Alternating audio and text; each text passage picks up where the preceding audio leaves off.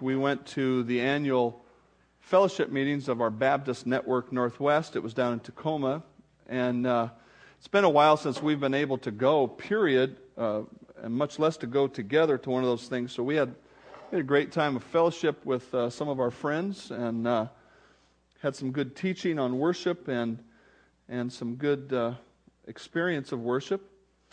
And some of our fellowship happened around the meals, of course. We were sitting at the table with a fellow and his wife that was speaking. Her name is Tony Beckett. And we sat down, and I noticed her doing this. And I'm kind of looking at my shirt like, is there something wrong? And she was reading the back of the yogurt cup. And I thought, I know you're from the East Coast, but, come on. She's reading real close, and then she goes, you can get one of those, or something like that. Well, she was reading the back of the yogurt cup to see if it had any wheat flour in it, because he found out about a year or so ago that he's extremely gluten intolerant, has celiac disease, I believe it's called. And the sad truth in his life is that he used to be diagnosed with another illness, which now they have an actual test for the gluten problem. And he has struggled with this problem for years and years.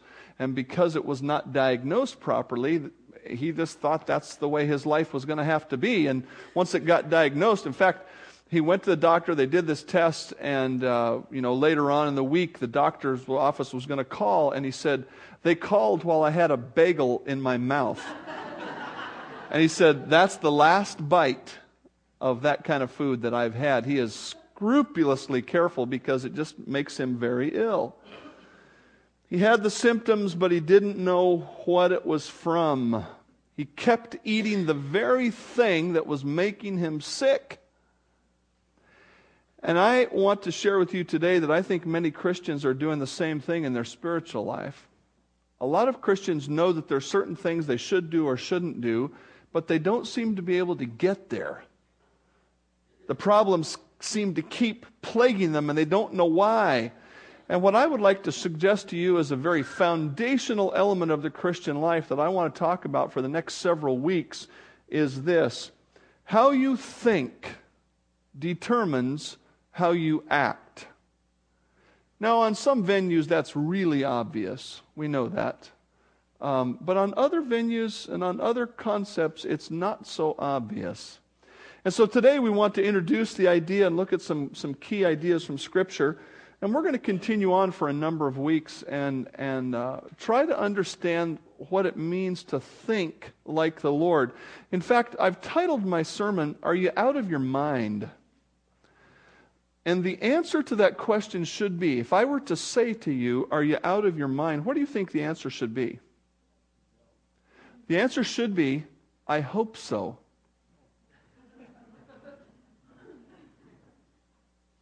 And the reason the answer should be, I hope so, is because sometimes it's hard for us to know how we're thinking. But when we really get our thinking right, we are going to have the mind of Christ. And so you need to be out of your mind. You need to be out of your mind. And that's what I want to help you understand today a little bit better, starting from James chapter 3. In verse 13, who is wise and understanding among you? Let him show by good conduct that his works are done in the meekness of wisdom. But if you have bitter envy and self-seeking in your hearts, do not boast and lie against the truth. This wisdom does not descend from above, but it is earthly, sensual, demonic. For where envy and self-seeking exist, confusion and every evil thing are there. But the wisdom that is from above is first of all pure, then peaceable, gentle, willing to yield, full of mercy and good fruits, without partiality, without hypocrisy. Now the fruit of righteousness is sown in peace by those who make peace. The first thing that I want you to understand today from this text right here is this. Thoughts are spiritual in nature. One of our real challenges in our thinking life is to assume that thoughts just are what they are. They just appear. They're just there in my brain. No, God says there's two sources of wisdom. One is from above, one is from below. One is heavenly, the other is hellish. One is righteous, the other is demonic. Your thoughts are either earthly or heavenly. Now, I'm not using the term spiritual here like we often use it in church. We often use the term spiritual to mean righteous or mature or a godly person. We would say that's a very spiritual Christian, and we mean that's a person who's really living for the Lord. I'm not using the word that way. I'm using the word the way God uses it often to say this, there are two kinds of spirits in the world, godly and ungodly. There is the heavenly, there is the hellish or demonic, and your thoughts come from one of those two sources. Now, I hope I've got your mind running. Maybe you're even arguing with me in your mind right there. That's great. That's right where I want you to be. Because I want you to think about this. Because I'm convinced not enough Christians do think about their thoughts. Nobody gets up in the morning and says, boy, I'm going to think like the devil. Well, maybe not nobody, but none of you. You don't. I understand that. I believe that. I believe that I don't get up in the morning thinking that I'm going to think like the devil today. I don't do that. But the greater question is this. Do you think about how you're going to think? Do you get up saying, I'm going to think like the Lord? No. What we do is we get up and we just do what we did yesterday. And we think what we thought yesterday, and we get the results that we got yesterday. I want you to understand that your thoughts are spiritual. They're either natural in a spiritual way, or they are supernatural. There is no such thing as a neutral thought. They are either from heaven or hell. This is the thesis that I'm going to try to prove to you from the Scripture today and carry out in the next few weeks. There are no such things as neutral thoughts. Now, I know we could think up some real innocuous things like, well, I'm trying to decide between cinnamon and ginger. Surely that's neutral. It's not righteous or sinful. I would submit to you that every thought and every action that you have either traces its origin to something godly, or it traces its origin to something natural or earthly. And what God says here is if it's earthly, it's also demonic. Ouch. Really? Yeah, I really think that. What is a natural? Here's what I want to tell you. Natural thoughts are detrimental. What is a natural thought? What is a natural thought? In the New Testament, God uses the word natural to describe the condition of a human being who is not a child of God by faith in Christ as Savior. In other words, that person is natural. He or she is just the way they were born. They're natural. Nothing added, if you will. Kind of like one of those chickens on the TV commercials trying to say they're a Washington grown when really, no, they're from Arkansas. We know how wicked everything from Arkansas is. No, they are just the way they are. You are just the way you are until you come to faith in Christ. And so, how do natural people think? We find it in Ephesians 2. And he's talking about salvation in Ephesians 2. And he's talking to Christians about how they used to be. And he says, you he has made alive who were in your old natural life dead in trespasses and sin, in which you once walked according to the course of this world, according to the prince of the power of the air, the spirit who now works in the sons of disobedience, among whom also we all once conducted ourselves. Everybody lived like an unbeliever when they were an unbeliever. We all lived that way in the strong desires of our flesh, fulfilling the desires of the flesh and of the mind. And we were by nature the children of wrath, just as the others. Until a person comes to faith in Christ, their whole realm of living just is what it is. And it's based out of the strong desires of the flesh. Now, some of those desires look more wicked than others, but it is the wicked thing to God is living by our passions. It's not just the activity. Okay, we all understand that one of the desires of the flesh is sexual activity. In marriage, it's righteous. Outside of marriage, it's unrighteous. If we live by the passion, God says that's how unbelievers live. Believers live by making decisions based on the Word of God and saying, how should I live? And they choose to live in obedience to the principles of the Word of God. They don't just live by whatever feels good. A natural thought is a thought that is entirely common with mankind who does not know God.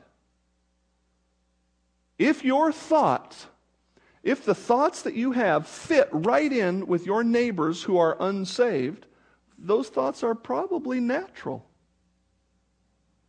The natural man does not understand the things of the Lord, 1 Corinthians chapter 2 tells us. A natural thought is a thought that an unbeliever thinks. Where do the natural thoughts come from? Well, first of all, verse 3 tells us that they come from our flesh, okay? Our flesh craves certain things. We're sinners by nature, and that includes our mind. See, one of the challenges, one of the things that we have not stopped to consider as believers is this. It's not just your body or your actions that are sinful. Your mind is either sinful or righteous. And before you come to Christ, your thoughts are sinful because they come right up out of your flesh. And what does the flesh think up? The works of the flesh are evident or plainly seen, which are these: adultery, fornication, uncleanness, lewdness, idolatry, sorcery, hatred, contentions, jealousy, outbursts of wrath, that's uncontrolled anger, selfish ambitions, dissensions, heresies, envy, murder, drunkenness, revelries, and the like. Of which I tell you beforehand, just as I also told you in time past, that those who practice such things will not inherit the kingdom of God. Now, this tells us several things. Number one, all that stuff we just read is completely natural. When you see somebody who is a murderer and you think, how could someone do that? Well, just think about the next time you're upset with somebody and you're really angry. If you just let go of that anger, you'd be there. That's what Christ said. He said it's not just wrong to kill somebody, it's wrong to hate them. Hate leads to murder. It comes right up out of our flesh. All of those other things come right up out of our flesh. Envy. Why do we envy? It's just in us as human beings. All of the thoughts that go with all of these behaviors are just natural to our human flesh. They're there. It's not just a product of education. It's not just a product of experience. It's there in our flesh. Here's a summary of what a fleshly thought is. If it feels good, do it. That little advertising jingle was based straight on human nature. If it feels good, do it. Now, you and I can't quite understand how murder feels good to somebody. But I'm telling you, it feels good to those people who do it. Not good like, oh, I'm happy with my life, but oh, good, I just evened the score, or oh, good. It feels good to them. It thinks good to them. It fits right in line with the way they think and the way they act. And so does envy, and so does uncontrolled anger. And so does all those other things. If it feels good, do it. Jesus put it this way. For out of the heart, the inner man, and by the way, when we use the word mind, we're not just talking about the gray stuff between your ears. It's your whole way of thinking that's part of your inner person. Sometimes God uses the word heart, sometimes he uses the word mind. For out of the heart proceed evil thoughts, murders, adulteries, fornications, thefts, false witness, blasphemies. All of these things are natural to mankind. Frankly, that's why we can't control them in our society. I mean, we have laws, we have punishment, we have some social mores against certain behaviors, but people keep doing these things. And we see even more heinous things when we see somebody who starves a kid to punish him, locks him in the closet and doesn't feed him, and we think, what's wrong with you? And we like to say, no sane person would ever do that. Let me encourage you to take the word insane and sane out of your vocabulary and use the word sinful and righteous. Because somebody who does that is enslaved in sin. And it comes right up out of the human flesh. The longer you've been a Christian, the harder it may be for you to grasp that. I don't know. But this is the way human nature is. And so the thoughts that are natural flow right in line with this. They are natural. They come right up out of human flesh. Now there's a second source for natural thoughts, and the second source is the unsaved world. We read it here in Ephesians 2. You he made alive who were dead in trespasses and sins, in which you once walked according to the course of this world. Doesn't take a rocket scientist to understand that if you have 1,000 people who are unbelievers and they're all living in community in wherever it is, that the stuff they will come up with will naturally be not godly. And if you are the one righteous person living in the midst of those 1,000, you are being pressed by the 1,000. Not because they get up in the morning and say, you should live in sin. No, they just get up in the morning and live natural. And so what they're doing is just what we read, and here you are trying to live righteously, and all of this stuff, like the waves of the sea, are pushing on you. That's one of the biggest challenges we have as Christians.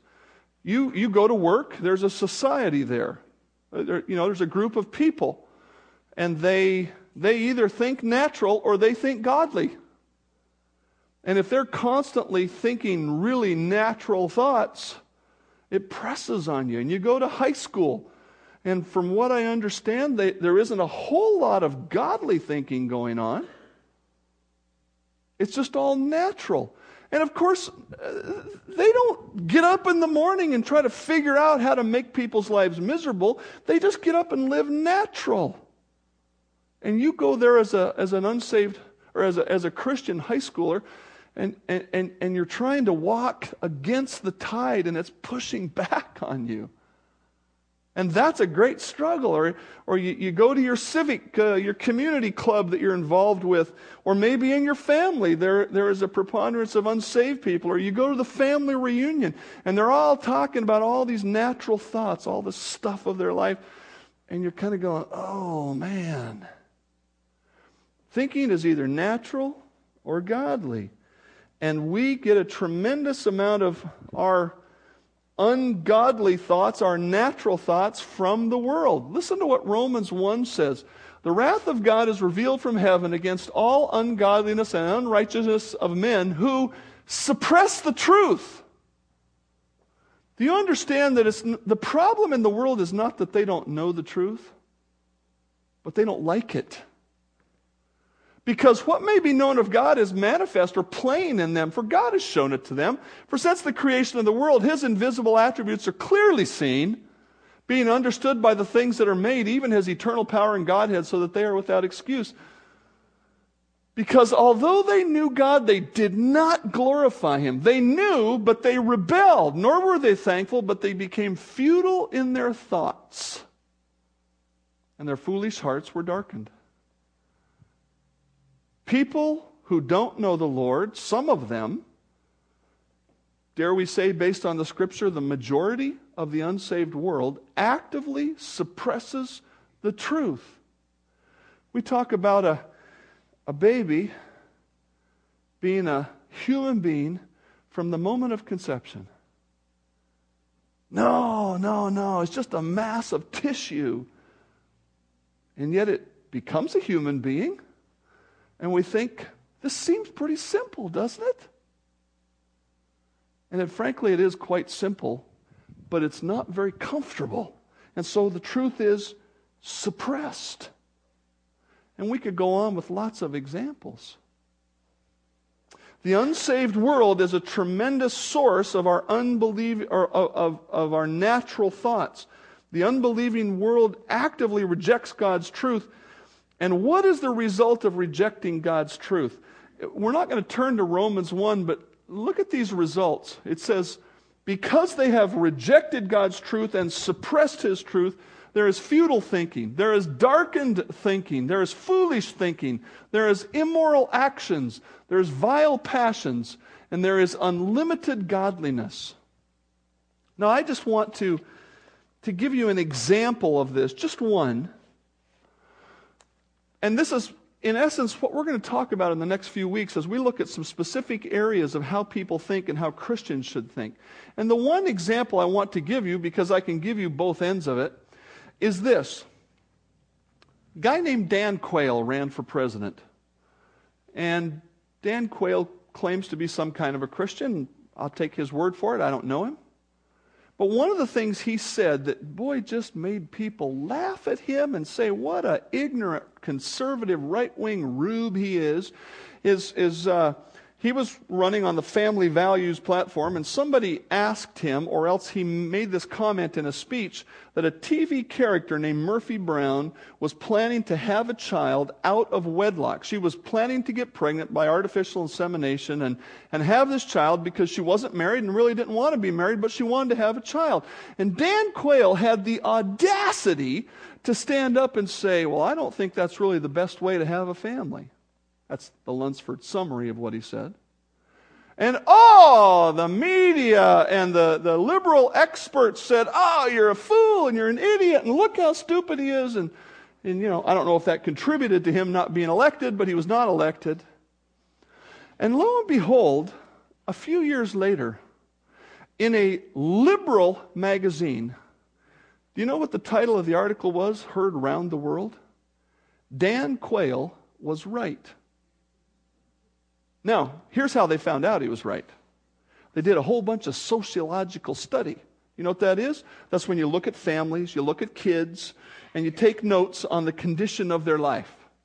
And when you're done, you synthesize all that information together, and you come up with some stuff like this.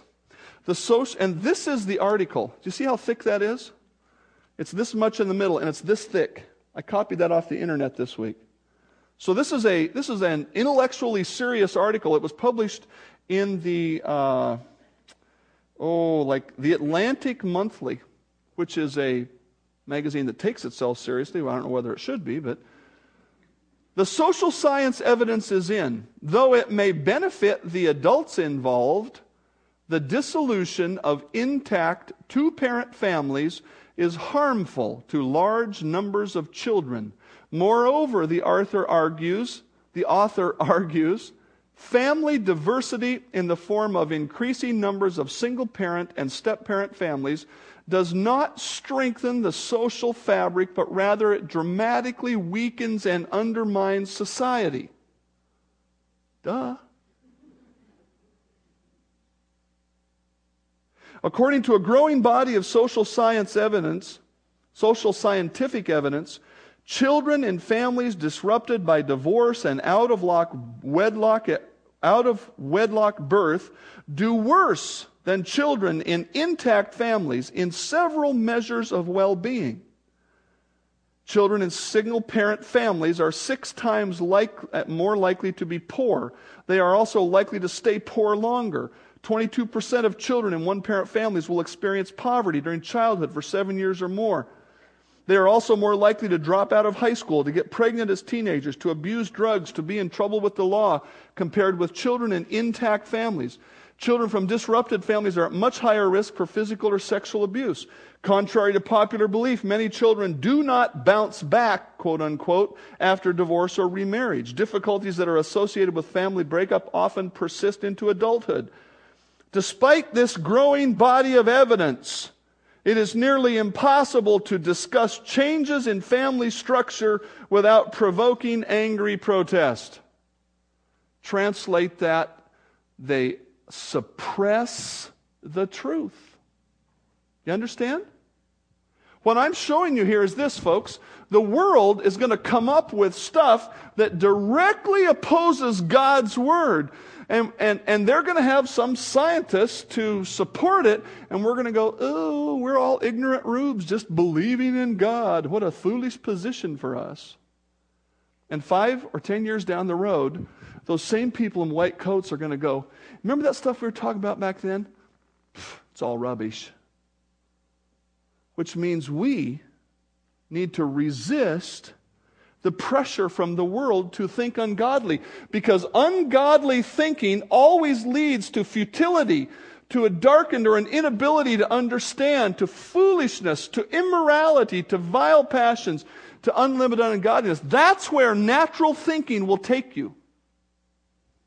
That's why I'm so worked up about this, because our problem as Christians is we don't know we're thinking natural thoughts. The world pushes, and we go, oh, that sounds reasonable. Next thing you know, we look like this list, and we're going, Pastor Dave, how did I get here? Now, I'm not personally criticizing you. I'm talking about the whole Christian world here, at least the part of it that I'm familiar with. But I don't want you to be ignorant, brethren. Isn't that in the scripture several times? I want you to understand, because there's one more source of our ungodly thinking, of our natural thinking, and it's the devil. Look at Ephesians 2. You he made alive who were dead in trespasses and sin, in which you once walked according to the course of this world, according to the prince of the power of the air, the spirit who now works in the sons of disobedience. I don't know how the devil works in the sons of disobedience. I'm not here to tell you they're all possessed. I don't believe that. I don't know if he whispers in their ear. I don't know if he whispers in one guy's ear and he whispers to everybody else. I don't know how it happens. I just know that the devil is the force behind the thoughts of the world. And you need to understand that. In fact, really what happens with our flesh, the world, and the devil is they all work together in an unholy concert. The devil wants you to think and do anything but what pleases God. So he inspires the world around you to have values and morals that draw you away from God, and those common thoughts of the world press on your flesh. And you are tempted. It's no secret that men have a struggle with the purity of their eyes. God made men to be aroused physically at the sight of a naked woman. That is God created. There's nothing wicked about that. But the devil knows that. And so the devil goes, how could I distract Dave Lunsford? I know. I'm going to tell people in the world that it's normal to not wear very many clothes. In fact, what I'm going to tell them is the woman who really shows what she's got is really sophisticated and mature. And so this poor woman who doesn't know the Lord, she hears the world say to her, if you're really sophisticated, you will show it off. Now, she doesn't want to sexually arouse anybody, but she wants to be sophisticated. And so she dresses in a way that is sophisticated. And her picture is taken and put on billboards and in magazine ads. And when poor Dave Lunsford schleps down the road going to McDonald's for breakfast, he has to do what David said in the Psalms, I will keep my eyes straight forward. That's how the devil and the world and my flesh work together. And the only way I can conquer it is to think differently than the world. Because if I foolishly absorb this thought, you know, that's really sophisticated. Now, we can all look at that example and go, well, any guy who would try to pass that off as sophisticated thought, that guy's a schmuck. He's just trying to cover up his sin. But I would submit to you that there are many other areas of sin that are much more subtle. And that's where we get into trouble. For that matter, if any of those thoughts are pressed upon us and pressed upon us and pressed upon us, eventually we start to go, well, you know, It's really not that bad. You know, everybody's doing it. You know, I'm not as bad as my neighbor. And every one of those thoughts that I just mentioned themselves are the thoughts of the world, much less the actual wicked thought of sexual lust. That's what I'm talking about. The devil pushes on the world, and the world pushes on my flesh, and I am tempted. And if I don't get my mind lined up with the mind of Christ, I am not going to succeed. Natural thoughts are detrimental. Did I look at where they lead? We're going to go on. Godly thoughts are transformational. Godly thoughts are transformational. Listen to Romans 12. And this is the verse. I've given you these two verses in the application section of your notes to memorize. And if you haven't memorized them, I hope you will, especially verse 2. I beseech you, therefore, brethren, by the mercies of God, that you present your bodies a living sacrifice, holy, acceptable to God, which is your reasonable service, and do not be conformed to this world, but be transformed by the renewing of your mind, that you may prove what is that good and acceptable and perfect will of God. There are two key words here, conformed and transformed. The word conformed means an outward appearance, an outward likeness. And here's the truth. He's talking to Christians. And if you're a Christian, you can never go back and be natural. You can never go back and be unsaved. But you can live like the unsaved world. God calls that being conformed to the world. I didn't bring any clothes with me today to do this, but if this was a shirt, and I put the shirt on, and the shirt is worldly behavior, I would be conformed to the world. Inside, it's still the same person, but I'm wearing this shirt. And he says, don't do it. Don't act like the world. Instead of acting like the world, what is the alternative? Be transformed by the renewing of your mind. The word transformed, I believe, is referring to your behavior. Let your behavior, let your life be totally changed by the renewing of your mind. If your mind does not become the mind of Christ, your behavior will not become the life of Christ. There certainly is Christian behavior modification, and I use the word Christian loosely. In other words, even as a parent to a child, we can say, act this way or don't act that way. And if we never address the heart, there's no change, but there is behavior modification. We could do that in our church. I wouldn't, because I think it's wicked, but I could come up with a set of standards, and I could manipulate you by guilt to all dress a certain way or act a certain way in church. But all it is behavior modification on the outside. What God wants is transformation on the inside, and he says it starts in your mind, in your thought life. Be renewed. Be transformed by the renewing of your mind. One of the other key verses that we're going to look at is this. Let this mind be in you, which was also in Christ Jesus. Are you out of your mind? I hope so. Are you out of your mind? I hope so. You could also say, I'm working on it. I'm serious. You need the mind of Christ. I need the mind of Christ. My own mind won't do. Therefore, since Christ suffered for us in the flesh, arm yourselves with the same mind. Get the mind of Christ. For who has known the mind of the Lord that he may instruct him? But we have the mind of Christ.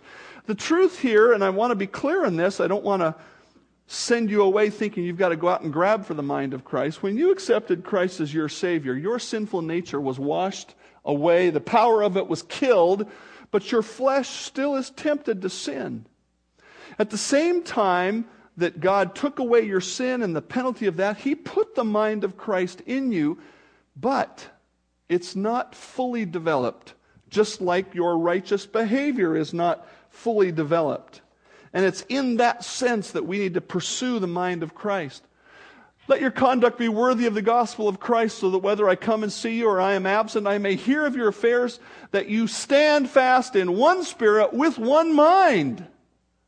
Unity in the church comes when we are all taking on the mind of Christ, when we are all thinking like Him.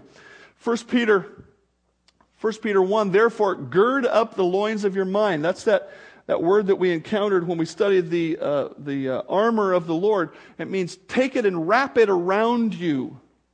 Gird up your mind gird up the loins of your mind. Be sober and rest your hope fully upon the grace that is to be brought to you at the revelation of Jesus Christ, as obedient children, not conforming yourself, not acting like the former lust as in your ignorance, but as He who called you is holy, you also be holy in all your conduct, because it is written, be holy, for I am holy.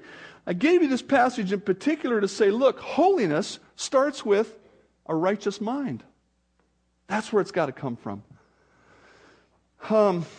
Change does not happen in our lives because of a mountaintop experience like an inspirational church service or a week at camp or some great blessing from the Lord. Those may be the beginning of change or the vision for change, but real growth in Christ requires a daily alignment of my mind with the mind of Christ. Which brings us to today's point of action. Godly thoughts are intentional. Godly thoughts will not happen by accident, any more than your bed will get made by accident in the morning. Although I know for some of you, if your mom walked into your room, she'd go, whoa, what accident happened here? The bed is made. No, if you're like me, you throw the covers back and you get up and you walk on to your morning routine. And later when you come back, by a miracle of God, the bed has been made. But it's still not an accident, is it? And your righteous thinking will not be accidental. Some people have said to me in the past, I know what I should be doing, but I feel like doing this other thing. So if I do the right thing when I feel like this thing, then I'm a hypocrite. No. You're a hypocrite if you're telling me you're doing the right thing, but you're not doing it. That's what a hypocrite is. You're not going to wake up in the morning and feel like thinking righteously 100% of the time. But you need to make a decision when you get up in the morning that says, I am going to have a zero tolerance policy for ungodly thoughts. That's my plan for the day. My plan is to be intentional about godly thoughts. The first part of that intentional thinking is this: you must receive Christ as Savior. Jesus said, if you love me, keep my commandments, and I will pray the Father, and He will give you another helper that He may abide with you forever, the Spirit of truth. One of the things that happens to you, friend, is when you believe in Christ as Savior, the Spirit of truth comes in. If you're going to have real, true thoughts, you must have the Spirit of God, and that only happens when you believe in Christ as your Savior. However, when He, the Spirit of truth, has come, He will guide you into all truth. Number two, you must respect the giver of truth. Proverbs 1:7 says, the fear of the Lord is the beginning of knowledge, but fools despise wisdom and destruction. One of these days I'm going to share with you some thoughts that I've had about the foundation of righteous behavior, of how it's a series of building blocks, but this is one of the key foundational elements. You have to believe in God. In fact, Hebrews 11 puts it this way. You must believe that God is and that He is a rewarder of those who diligently seek Him. You need to say, I respect God. I fear God so much that I am going to do what He says. I am going to think what He tells me to think. If you do not have that kind of respect for God, you will not have your thinking transformed. Because as long as you are still trying to say, well, God's thinking, the world's thinking, you're going to go over here every time. In fact, I would be so bold as to say I can look at your behavior and tell whether you're probably thinking godly or not godly, because the results are just always there. And I don't say that arrogantly. I say it based on God's word. We have to respect the giver of truth. And if we do, we will do our best to think like he thinks and act like he wants us to act out of those thoughts. Letter C, you must replace the sinful wisdom. If you're in Ephesians 4, turn there if you're not there. Ephesians 4, verse 20. Ephesians 4, verse 20. Earlier in the chapter, he talks about the futility of the thinking of the Gentiles. And then in verse 20, he says, you have not so learned Christ. If indeed you have heard him, verse 21 of Ephesians 4, if indeed you have heard him and been taught by him as the truth is in Jesus, that you put off concerning your former conduct the old man which grows corrupt according to its deceitful lusts, and be renewed, what? In the spirit of your mind. Do you understand that this passage in Ephesians 4, which is absolutely foundational to the godly life, says, here's how you start. You start by putting on these renewed thoughts. You're getting your mind renewed. What God tells us here is this. You can never stop a sinful behavior, but you can replace it. If I tell you don't lie, there's only one alternative, isn't there? You could just take a vow of silence the rest of your life. But the alternative is tell the truth. If your thinking is worldly, it has to be replaced with godly thoughts. That's one of the reasons it's so important to be in the Word every day. You read the Word and you see how God thinks and what God says, and you say, God, help me to think that way and help me to behave that way. We have got to replace the sinful wisdom with godly wisdom. That's what this verse means here. If anyone is in Christ, he is a new creation. Old things have passed away. Behold, all things have become new. It is possible for you to change. You are not stuck with the mind you have. I would submit to you that we tell ourselves things every day that are not true. I can't take anymore. I can't handle this.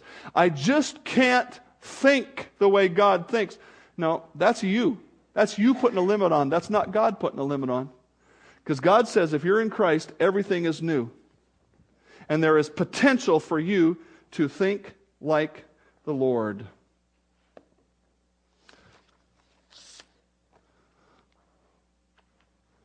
Anybody know who this is?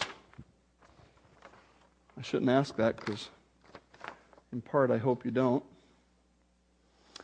Student auctions off virginity for offers of more than, currently it's up to about $3.7 million. This was reported, I think this person might be in Great Britain, I'm not sure. Natalie Dillon, age 22, claims her offer of a one-night stand has persuaded 10,000 men to bid for sex with her. Last September, when her auction came to light, she had received bids of up to 243,000, but since then interest has skyrocketed. The student, who has a degree in women's studies, insists she is not demeaning herself. Miss Dillon from San Diego, she is here in this country.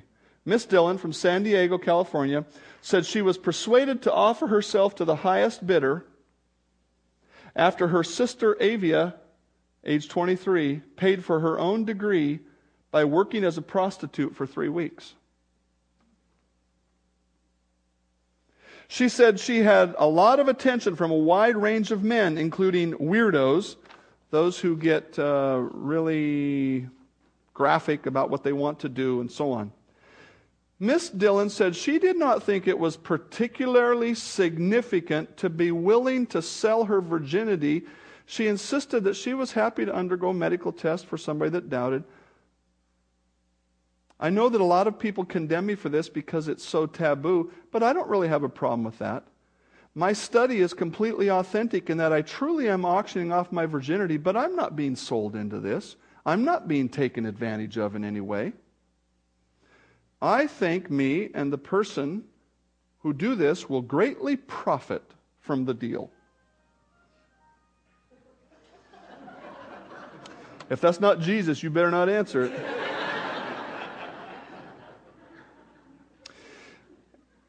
It's shocking that men will pay so much for someone's virginity, which isn't even prized so highly anymore.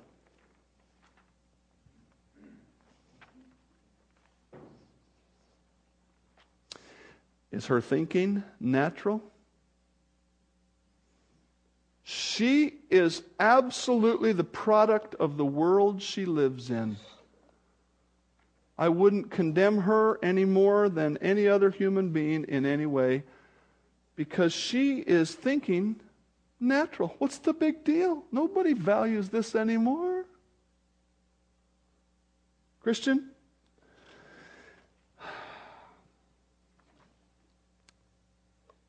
Are you out of your mind? I hope so too. Heavenly Father, help us. Boy, we look at our thoughts and we just think they are absolutely normal and good, and we don't stop to think. That's our problem. And I pray that you'll help us to do that. God, it's really easy for us to see the foolishness of this young woman's ways, but it's not so easy for us to see the foolishness of our own ways.